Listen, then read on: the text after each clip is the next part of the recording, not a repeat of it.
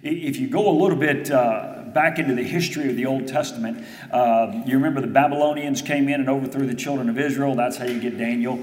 Uh, Daniel and uh, uh, his friends over in the wrong place the wrong season, but so much of what it means to stand firm in your faith in a hostile country. And Daniel and his friends, Shadrach, Meshach, and Abednego, do that very well. Uh, but that kind of started basically the fulfillment of prophecy where God had sent his prophets and said, You know, Israel, if you don't stay faithful to me, I'm going to protect you in your land as long as you are faithful to me. But as soon as you are unfaithful to me, uh, I'm going to remove my hand of protection and blessings from you, and I'm going to let others come in and overthrow you. And you heard uh, Bo talk about the divided kingdom uh, on Sunday that, uh, that after Solomon, uh, you, had, you had Saul, then you had David, then you had Solomon, then you had a divided kingdom. You had a northern kingdom and a southern kingdom.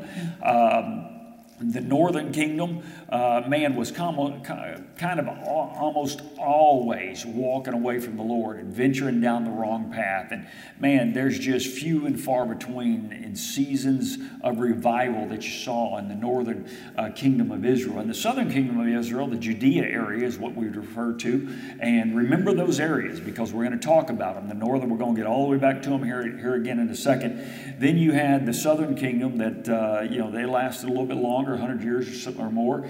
Uh, they, because they were more faithful. You know, when anytime you read through First and Second Chronicles or First and Second Kings, and it says this king came uh, to lead the people and led them in revival and renewed worship, you can almost be assured that was a king in the Southern Kingdom. And sometimes you, as you're reading through First and Second Kings or First and Second Chronicles, uh, then you start hearing them referred to as Israel and Judea. And you might think those are the same people. Israel oftentimes then referred to the northern kingdom, and Judea referred to the southern kingdom. We're talking about Jerusalem and stuff like that. So you can lose your way, but you don't have to know that, and uh, you don't have to lose your way.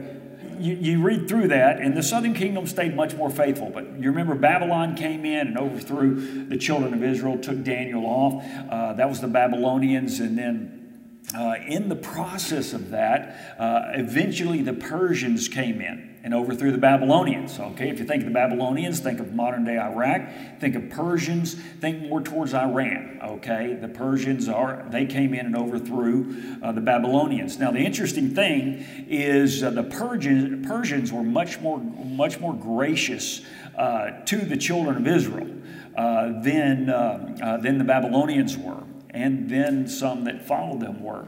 And what happened in per- under the Persian rule is that's when some of the children of Israel were allowed to come back and Nehemiah rebuilds the wall, and Ezra uh, reinstitutes worship. And you remember all that Ezra leading the worship, Nehemiah building the wall. That was the Persians that allowed them to come back. And so let's pick it up as, as we come to Malachi. Here's where we are. Many of the children of Israel are back in their place. The, uh, the temple has been rebuilt. The temple has been rebuilt, but it's nowhere near its former glory back under Solomon's day when Solomon built the temple. It's nowhere near. The people are worshiping again, but they are nowhere near as faithful as they were back in the days of David and Solomon and even earlier days. They just weren't. As a matter of fact, much of their worship was considered hollow. And so when we come to Malachi, uh, in other words, they would come and make offerings, but they would offer animals that were supposed to be unblemished they would bring their lame lamb. They would bring their spotted, uh, you know, in other words, instead of doing what they did in the days of Solomon, in the early days of faithful worship to God, they were told to bring their best. Does that make sense? When they looked at their livestock, when they looked at the offerings, they were supposed to bring their first and their best, and they would. Well, guess what? Later they begin to say, you know what? God's not going to notice if, if I bring him my three legged lamb to sacrifice, if I bring him the offering that doesn't matter, if I bring him the leftovers instead of the first fruits. Anybody in here do that at all? Be careful. As we begin to mock and laugh at children of Israel, how often do we do the same thing? We bring what's left over. We bring that what we don't care about. If we can't, if we don't have anything, if we have a little money left over at the end of the month, then I might bring it to God, or if not, I'll just roll it over, bring a little next month. And so we want to be careful because eh, we can be very much like this. And I will tell you, much like God, although He loves us and you'll never lose your salvation, there is a season that in Malachi, God says, "Bring me the whole tithe if you want me to. If you want to prove." This is the one way you can test God is with what you give Him, your sacrifices and your offerings. And man, God says, listen, I'll remove my hand of blessing. So when we come to Malachi and uh, the Old Testament ends, the children of Israel, many of them are back in their homeland. They are worshiping again. The temple has been rebuilt. The wall has been rebuilt. The temple's not of its former glory. Okay? And their sacrifices and their worship is there, but it's not a full devotion and commitment. And so, as we come to, let me just read a couple of things for you. Go to Matthew chapter, uh, excuse me, Malachi chapter 4, verse 5 and 6. Um, and this is God kind of giving them a warning, telling them there's going to be a hard day, there's going to be a difficult day. He said, See, Malachi chapter 4, verse 5 and 6. It says, See, I will send a prophet, Elijah to you. Now, Elijah's long gone, okay? A prophet like Elijah to you uh, before the great and dreadful day of the Lord comes. And he will turn the hearts of the parents to their children and the hearts of the children back to their parents, or else I will come and strike the land with total destruction. So, what is God warning them, even in the last two verses of uh, Malachi? He's saying, hey, be careful. He says, I've let you come back.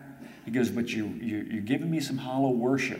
You better be careful, or I'll allow them to come in and strike the land. They'll bring total destruction. Now, if you go to uh, 63 AD, uh, that's exactly what happens. That's exactly what happens. Under Roman rule, man, they destroy everything again. But that's not really what we're talking about here. Now, jump back a chapter before in Malachi chapter 3, verse 1.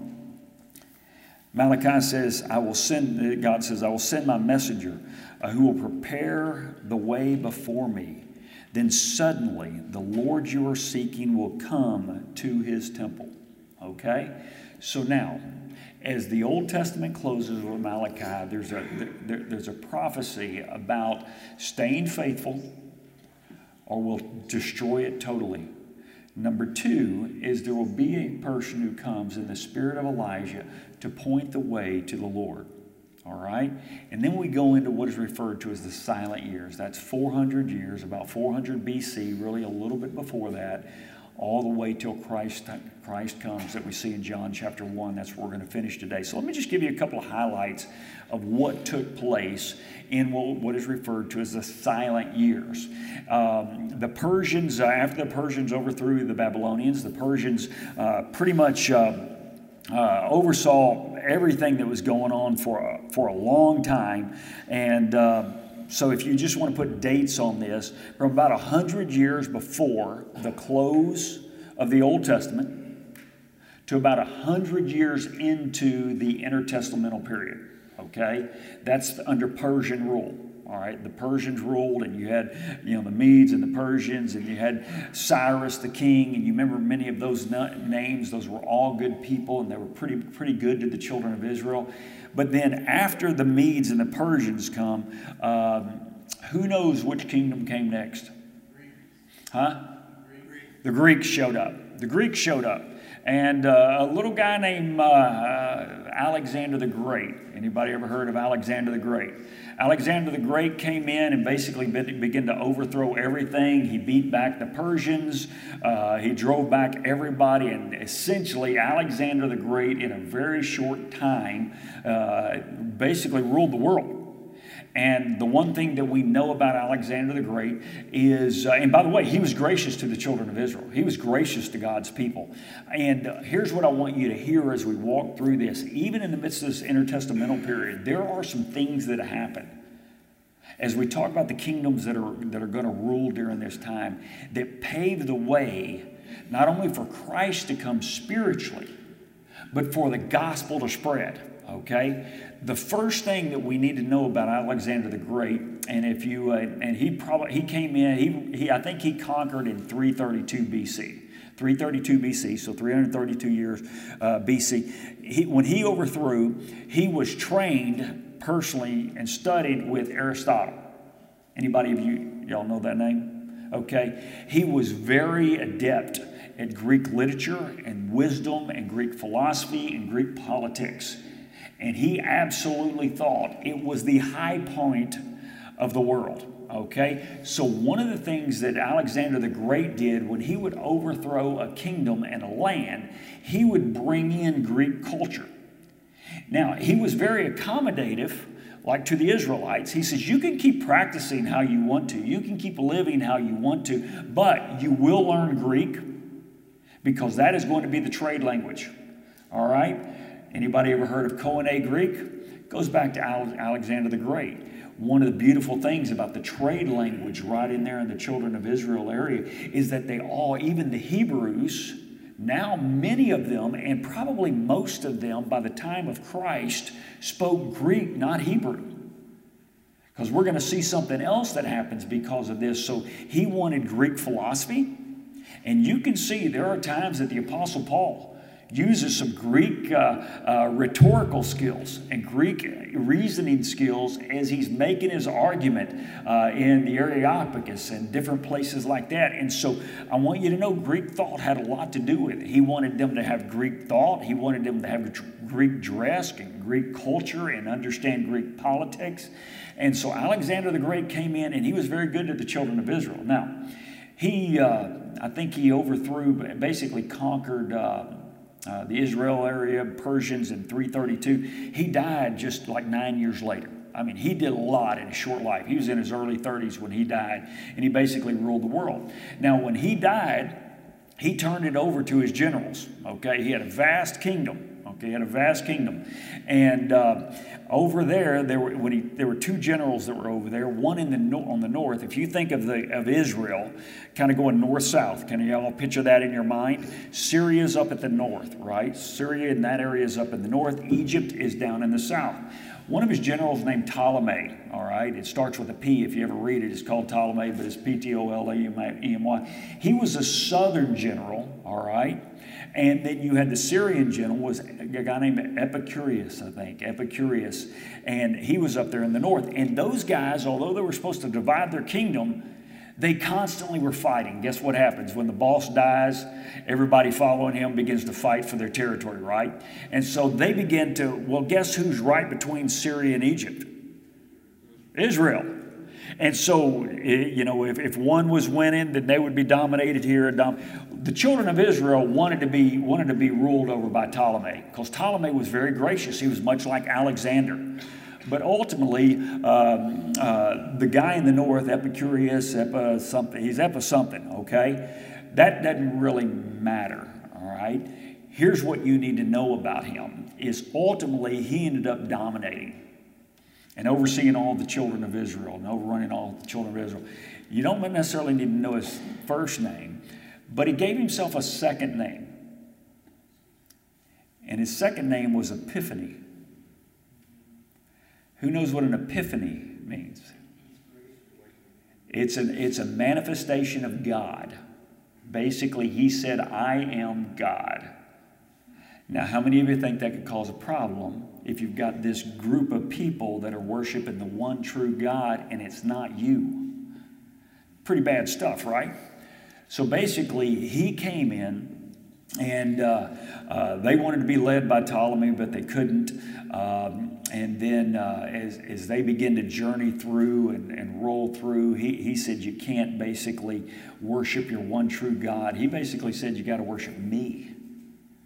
All right, you got to worship me. And they were like, no, no, no, no, we're not going to worship you. And uh, he said, yeah, you're going to worship me. And then as you journey through a, couple of more years, uh, then you get another general up in the Galilee area uh, called Seleucus, Seleucid. And you've probably heard those. They're called the Seleucids, and they kind of follow him. And uh, Seleucid basically said, "You're not, you're not going to worship anybody, but Zeus." All right then you got a real problem. Then somebody following Seleucid, all right, comes in and does the unthinkable. Does anybody know what the unthinkable is? Slaughters a pig on the Jewish altar. That is not kosher, right? And he basically goes in, and when he does that, he also basically wipes out the priestly line. Just basically wipes it out. When he does that, then you have kind of a, sometimes it takes hard things to get people to become faithful again. You ever, you ever notice that? I've noticed that as a pastor that sometimes when someone goes through something difficult, that's when they really cry out to God. And so he goes through and wipes out the royal priestly, priestly line. And he basically says, You're going to worship Zeus. They sacrifice pig. Well, there develops this remnant, this remnant that are faithful, if you want to call it, who begin to say, Man, we have accommodated the world. And by the way, the children of Israel had. They had said, Okay, we'll be a little bit Persian, we'll be a little bit Greek, we'll be a little bit of this, little bit, a little bit of that. The guy who led this group uh, was a priest. And so they kind of retreated and they began to study the law in its original words and its original testament. And his name was Matthias, Mattathias, Mattathias or something like that. You don't need to know that name because it's the next name you're going to know. And he begins to lead this revolt. And he's going, he's attacking the Seleucids, he's fighting. They have retreated up into the hills and they're, in, they're, they're embarking on what is referred to as guerrilla warfare, right? They're, they're coming down and they're attacking and they're going back in the hills. They're coming down, they're attacking, they're going back in the hills. And then he dies, but he has five sons. But the one you've heard of is called Judas Maccabeus. Anybody ever heard that name? Okay, now Maccabeans, name after him. You know what? Anybody know what the Hebrew word for Maccabeans means? The hammer. So he's named Judas the Hammer. And he came in and would light them up. All right? He fought like crazy. He fought like cats and dogs. And so every time he could see a weakness, he and his men would come down and they would wipe a whole group of uh, uh, basically the Greek army out. And all they wanted, they didn't want their whole territory. They just wanted, they just wanted to reconsecrate the temple. Does that make sense? They wanted to come back. They wanted to be able to sacrifice. That's what they wanted to do. And so they have all these battles uh, time and time again. And uh, then eventually, Judas uh, Maccabeus, he realized, I need some help. So he kind of cuts a deal with this fledgling little empire named Rome is they had begun to send some people over saying, Hey, he goes, You know, if you'll help me, we kind of both want the same thing. He said, Listen, if you'll make sure that our people can worship the way we want to worship, we can work together to defeat these people. And that's essentially exactly what happens. And now we're into about 165, 160 BC, okay? So we moved from 400 to the 160s. Now, two other groups begin to develop in that same time. Remember when the, when the pig has been offered uh, to Zeus, basically on the Jewish altar, and you have this group, the Maccabeans, that have pulled away and said, We're going to be faithful. Uh, there's one group that begins to develop in the children of Israel, and they start de- developing about 167 BC. They are, they are Jews that are totally immersed in the Greek culture, and they want to influence the government. They would be the wealthy and the aristocrats. They don't like what's happening, but they don't reject Greek society and Greek thought. Those guys were referred to as the Sadducees. Anybody ever heard of the Sadducees? All right, remember if you're coming in the New Testament when Jesus is, is talking to the Sadducees and dealing with the Sadducees, they are the upper crust, all right? They are, they are the Washington, D.C. people. They are the politicians. They are the ones that had most become, although they were a little bit Jewish, they were way Greek.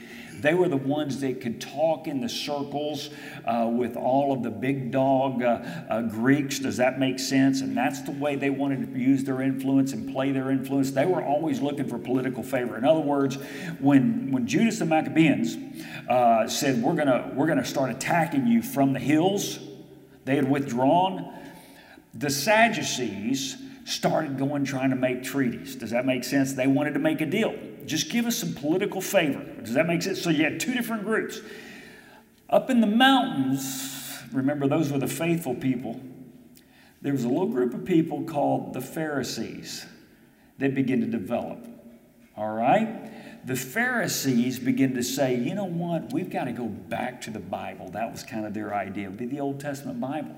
So they begin to codify when we get back into the promised land, we are going to be faithful. Right, we're going to be faithful. And so they begin to codify all the laws and they begin to look through the Old Testament, particularly the first five books of the Bible, and they came up with, I believe, the number 613 laws. All right? In other words, to keep us, to keep you from offending God and breaking God's laws, you had the Pharisees. So now do you understand where the Pharisees and the Sadducees started? The Sadducees were the, were the guys of upper crust. They were probably wealthy business owners. They had fully accepted the Greek society. Um, when, uh, uh, when they finally went in and uh, uh the guy named uh, Epiphany, the, the, the, general named Epiphany, he goes in and sacrifices the pig on the altar, desecrates the temple.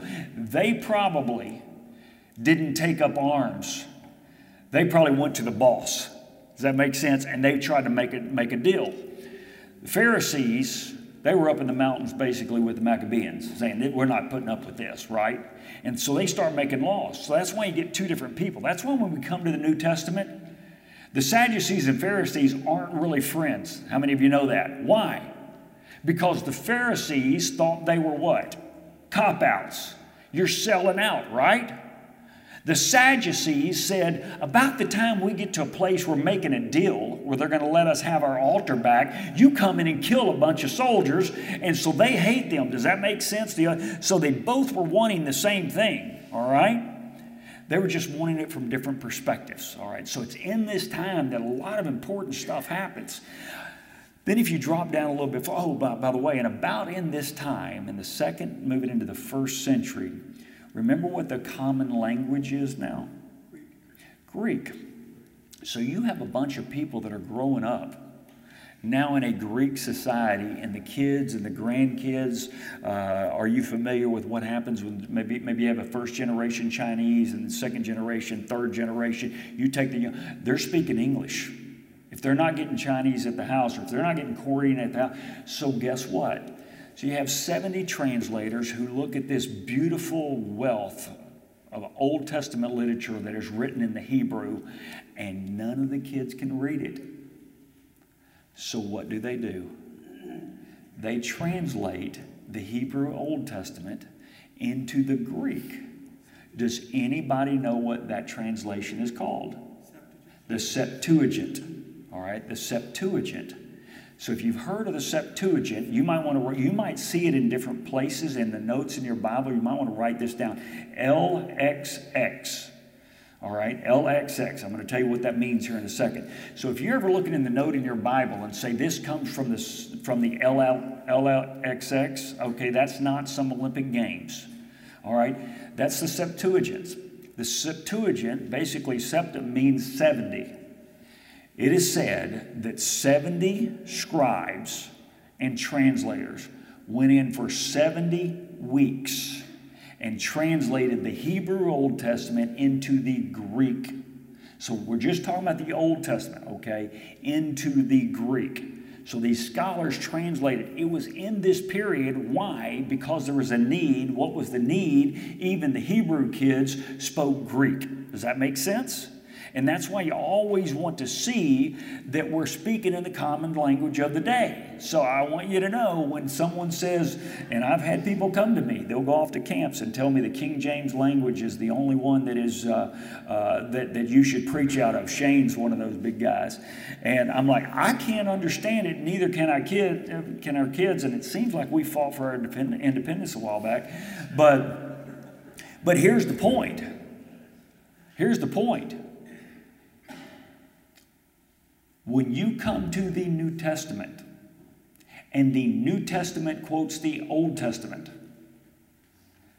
almost 100% of those quotations come from the Septuagint. They don't come from the Hebrew Old Testament. I want to say that again. Almost 100% of the quotations in the New Testament by Jesus, by Paul, by Peter, by Luke, and every uh, John and every other New Testament writer, almost 100% are quotes from the Septuagint. Why would they quote from the Septuagint? Because who they're teaching to and who they're talking to are speaking Greek, not Hebrew. Does that make sense? That also encourages us that when you look at the translation that you have, while we don't refer to it as inerrant, because we know that goes back to the original manuscripts, it absolutely is inspired, okay? It is inspired by God. Now, the original manuscripts are without error, but that's why when you come to translation differences, I preach from the NIV. I will tell you this if you ever wonder, why does the pastor preach from the NIV? It's not my favorite translation. I will tell you, my favorite translation is the New American Standard. That's my favorite translation. Let me ask you a question. Of all those guys, all of you guys in here that have a Bible with you, how many of you have a New American Standard? Okay. You are the exception, not the rule. Because if you look, that is a dying translation. NIV is still the number one owned by far and the number one purchased I'll tell you the one that's closing in on it. It's the ESV. How many, anybody in here have the ESV? Okay, that's cl- how many of you have the NIV? All right, very good. And so you see, it's still the number one. So why do I use the NIV? It's the one most people have. And if someone's going to take my notes home and they're going to open their Bible to do some study, I want it to look like what I showed them up there. Okay? I figure if we're mature enough, you probably bought a New American Standard because you wanted a good translation. And we know that we are going to be in the front of the line in heaven because that's, like I said, almost always Jesus quoted from the Septuagint. The other times he quoted from the New American Standard. And. Um, but anyway, so some good things are happening. Does that make sense? Some good things are happening. You get the Pharisees. Who were they? They were the ones up there that were they were separatist. They were, they were sitting there writing everything that was wrong with modern day Judaism. Does that make sense? Guess what? That's why when you come to the New Testament, Jesus actually, when he teaches, he agrees with most of what the Pharisees believe. What did he attack the Pharisees for? Their hearts, their hollow legalism. You, you look at the Pharisees, they believed in angels and demons and Satan and spirit. They believed in the resurrection. They believed in, in the Old Testament is authoritative for our lives. Let me tell you what, they had it right. And most often, Jesus didn't say, Oh, you're wrong. If he's saying you're wrong, he's talking to the Sadducees. Because see, now you, you take the Sadducees, they only accepted the first five books of the Old Testament. They rejected all the prophets. Well, why would guys who had punted tradition, who had punted morality, who had totally immersed themselves in the Greek culture of philosophy and humanity and lust after the flesh, why would you reject the prophets? Because they told you how to live and who to sleep with and who to marry and what not to do and what to do. Does that make sense? So, guess why the Sadducees rejected everything past the first five books of the Bible? They had to hang on to something or they weren't even Jews, right? So they just said, give us the first five books of the Bible. And then the Pharisees said, well, basically, we can come up with our 1,600, 613 things that are wrong just by seeing what the Sadducees do, because whatever they do is probably a sin right? And so that's how these groups begin to fight each other and they begin to argue. They agreed in the New Testament on one thing. What did they agree on? There's only one time you see the Pharisees and Sadducees agree on one thing the trial and trials of Jesus. So you have this far left liberal group and this far right conservative group. They agree on one thing delivering Jesus Christ into the hands of sinful men to have Rome basically nail him to a cross for our good. So as you journey through the intertestamental period, you get the Pharisees, you get the Sadducees, you get a common language. So then remember what I said. Basically, the Maccabees, Judas the Maccabees cut it, cut the deal. He basically overthrows, basically gets Rome to help him, and they win back Israel. They win back Israel, basically Jerusalem. And then in 63, Rome basic, basically kicks all the Greeks out. And so Rome begins. So we come in about 60, 70 years before Jesus arrives on the scene in the New Testament, now Rome is in charge. Does that make sense? Now, when Rome came in, guess what? Man, they had a great ally in these Maccabees who were up in the hills. And so they said, hey, dude, we'll, once we drive you out, we'll give you control. You can run your thing. Now, you're going to be Romans but we'll give you freedom. And what does that mean? That we're going to tax you, but you can still have your sacrifices. And there was what was referred, referred to as a Pax Romano. Anybody know what that means historically? The peace of Rome. They brought in a season of peace. And it lasted from about 70 BC to about 70 AD when they come back in and destroy the temple. All right? So there's a peace of Rome. So here's what has happened, setting the stage for Jesus to come. You have the Pharisees, you have the Sadducees, you have a common language, you have a trade language.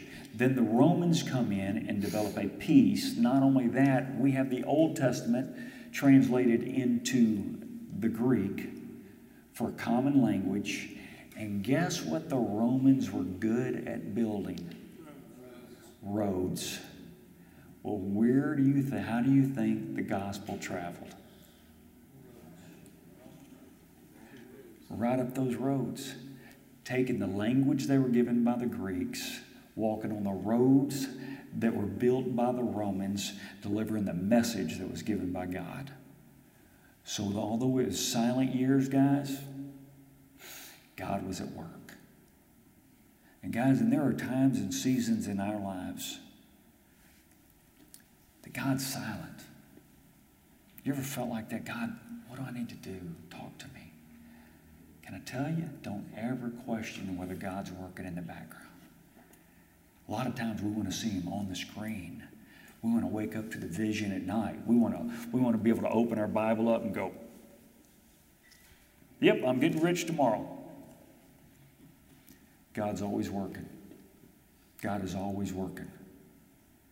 And so it's that season that God has paved the way through culture. He set up the two groups that were going to agree because Rome by itself would not have crucified Jesus were it not for the two Jewish groups the liberals and the fundamentalists, agreeing to put him to the cross. The gospel would not have spread had the roads not spread as fast, had the roads not been built. Can't you see God orchestrating this? I mean, okay, and this I'm not I don't play God often, and I won't play him much at all. Okay, now we've got the language we need. Now we need the roads. Time for Rome to show up. That's the way God works, guys, sometimes in our lives. And let me ask you a question. Do you think the Maccabees saw that? They were probably wondering, where is God? Right? You think about some of the, the priestly line that was slaughtered when the Seleucids came in. When they offered the sacrifice of the pig on the altar, they're going, What are you doing? Where's God? Guys, God was all over it. Because one of the things the Maccabees did is they also reinstituted a legitimate priestly line. Took out the false priestly line. Now, Jump to John chapter 1.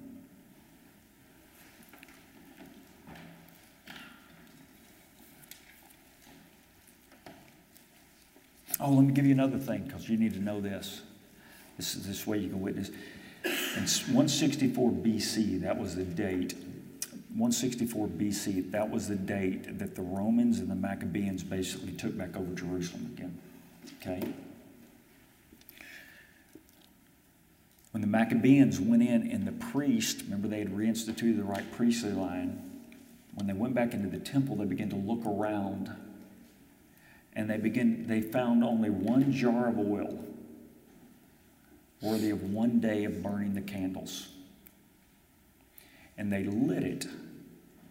And they prepared the way for fresh oil, blessed oil, to show up so the candle that was always supposed to be lit, a little seven candle thing. Anybody know what I'm talking about?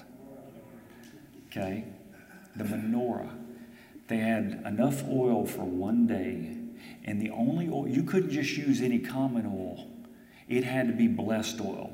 You want to know why? You, have heard in the Catholic Church the blessed water and stuff, the consecrated water. It had to be blessed oil. The high priest, the priest had to bless the oil. It had to go through everything. It had to be the purest of the pure. When they got in there, one of the first things they wanted to do is light the candles. But they found only one jar of oil that was certified, that was left over. And they began to pray. And it took eight days for the cleansing and the purification for the oil to get there and to show up. But that one day's worth of oil burned for eight days. And that is why the menorah that you look up has seven candles one in the middle, all right, three on each side. That's the menorah, but that's not the Hanukkah. See, you probably have never seen a menorah. You just think you have. Those were only allowed to be in the temple, and only the high priest touched those. The one you probably see has nine candles, and the one in the middle is extended. That's called the helper candles. The four on each side, those represent the eight days that God allowed that oil to burn when they got back into the temple. That is actually called the Hanukkah. And so now, when you roll into the season of Hanukkah, you will know we're pointing right back to the intertestamental period when the Maccabees and the Romans went back in, found one little jar of oil that was only supposed to last one day, that could only be lit by the priest. Now, so if you want to see the difference, you can Google uh, menorah. Pull up the images. How will you tell the difference? If you see one candle stuck up above the rest of the candles, that's the Hanukkah, that's not the menorah. Most people will call it a menorah. And it's the four candles on each side that represent the eight days the oil burned. Does that make sense? And the middle one was the one they used to light it. If you see one with seven and they're all level, that's a real menorah. That's a real menorah. And that's the one that they would only have in the temple. Does that make sense? Does that kind of make sense? My guess is you can probably find. And what's interesting today is the reason why that was so special to the children of Israel is what were they fighting for so they would be separate?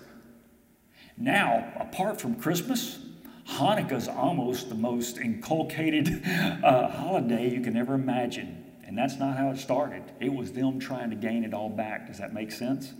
So, anyway, now when you go through Hanukkah and when you go through, y'all like that bright light? That means Jesus is about to show up, okay? So, let's go to John chapter 1. So, anyway, I, I well, I tell you what, y'all, y'all go to John chapter 1. Let me start with Isaiah the prophet. Just listen before we get to John. Isaiah in Isaiah 40, verse 3 to 5 says, A voice of the one calling, in the wilderness he calls, Prepare the way for the Lord, make straight in the desert a highway for our God. Thank you, Rome. Every valley shall be raised, and every mountain uh, shall be made low. He says, The rough ground shall become level, and the rugged places will become plain. Thank you, Greeks. He says, And the glory of the Lord will be revealed, and all the people will see it together, for the mouth of the Lord has spoken. Even in the intertestamental period, which is referred to as the silent years, God was speaking. God was preparing the way. Now jump to John chapter 1. John chapter 1, pick it up in verse 19. It says, Now this was John's testimony when the Jewish leaders in Jerusalem sent priests and Levites uh, to ask him who he was. He did not fail to confess, but he confessed freely, I am not the Messiah. Let me tell you what, the children of Israel were ready for a Messiah. The people were ready for a Messiah. It says, they asked him, then who are you? Are you Elijah? Remember what Malachi said? There'll be one coming in the spirit of Elijah. He said, Are you Elijah? He says, No, I'm not Elijah. He said, Are you a prophet? No, I'm not even a prophet. Finally, said, Well, who are you? Give us the answer, uh, or take back those things that, uh, or, or take you back to those who sent us. He says, What do you say about yourself? John replied, In the words of Isaiah the prophet, I am the voice of the one calling in the wilderness, make straight the way of the Lord. Now, the Pharisees who had been sent to question him, uh, questioned him, Why then do you baptize if you are not the Messiah, not, Eli- not Elijah, or not, not the prophet? He says, I baptize with water, John replied. But among you stands one. By the way, among you, Jesus was already there. They just didn't know it yet. Jesus was among you, uh, stands one um, who you do not know yet. He is the one who comes after me, the straps of whose sandals I am not worthy to untie. This all happened at Bethany on the other side of the Jordan where John was baptized. And look at verse 29. Then on the next day, John saw Jesus coming toward him and said to him, Look, the Lamb of God who takes away the sins of the world. The language is right. The hearts of the people were right. Now you remember, the hearts of the people responded well to Jesus, right? It was the Pharisees and the Sadducees that were having their whole structural power system challenged. They're the ones that didn't respond well. So when we talk about the intertestamental period, a lot of stuff happened. Don't ever forget that. Let's pray. Father, thank you so much for this day. Thank you for these guys. God, I threw a lot of information at them. I pray that they can just hold on to what they need to hold on. And I, would, I, I pray, God, that even they would know in those silent seasons in their own personal life, even sometimes those tough seasons, when it seems like they're losing, they would always trust and know that you're still at work and you're preparing the way for your victory. In Jesus' name we pray. Amen and amen. God bless you guys. Y'all have a great day. See y'all.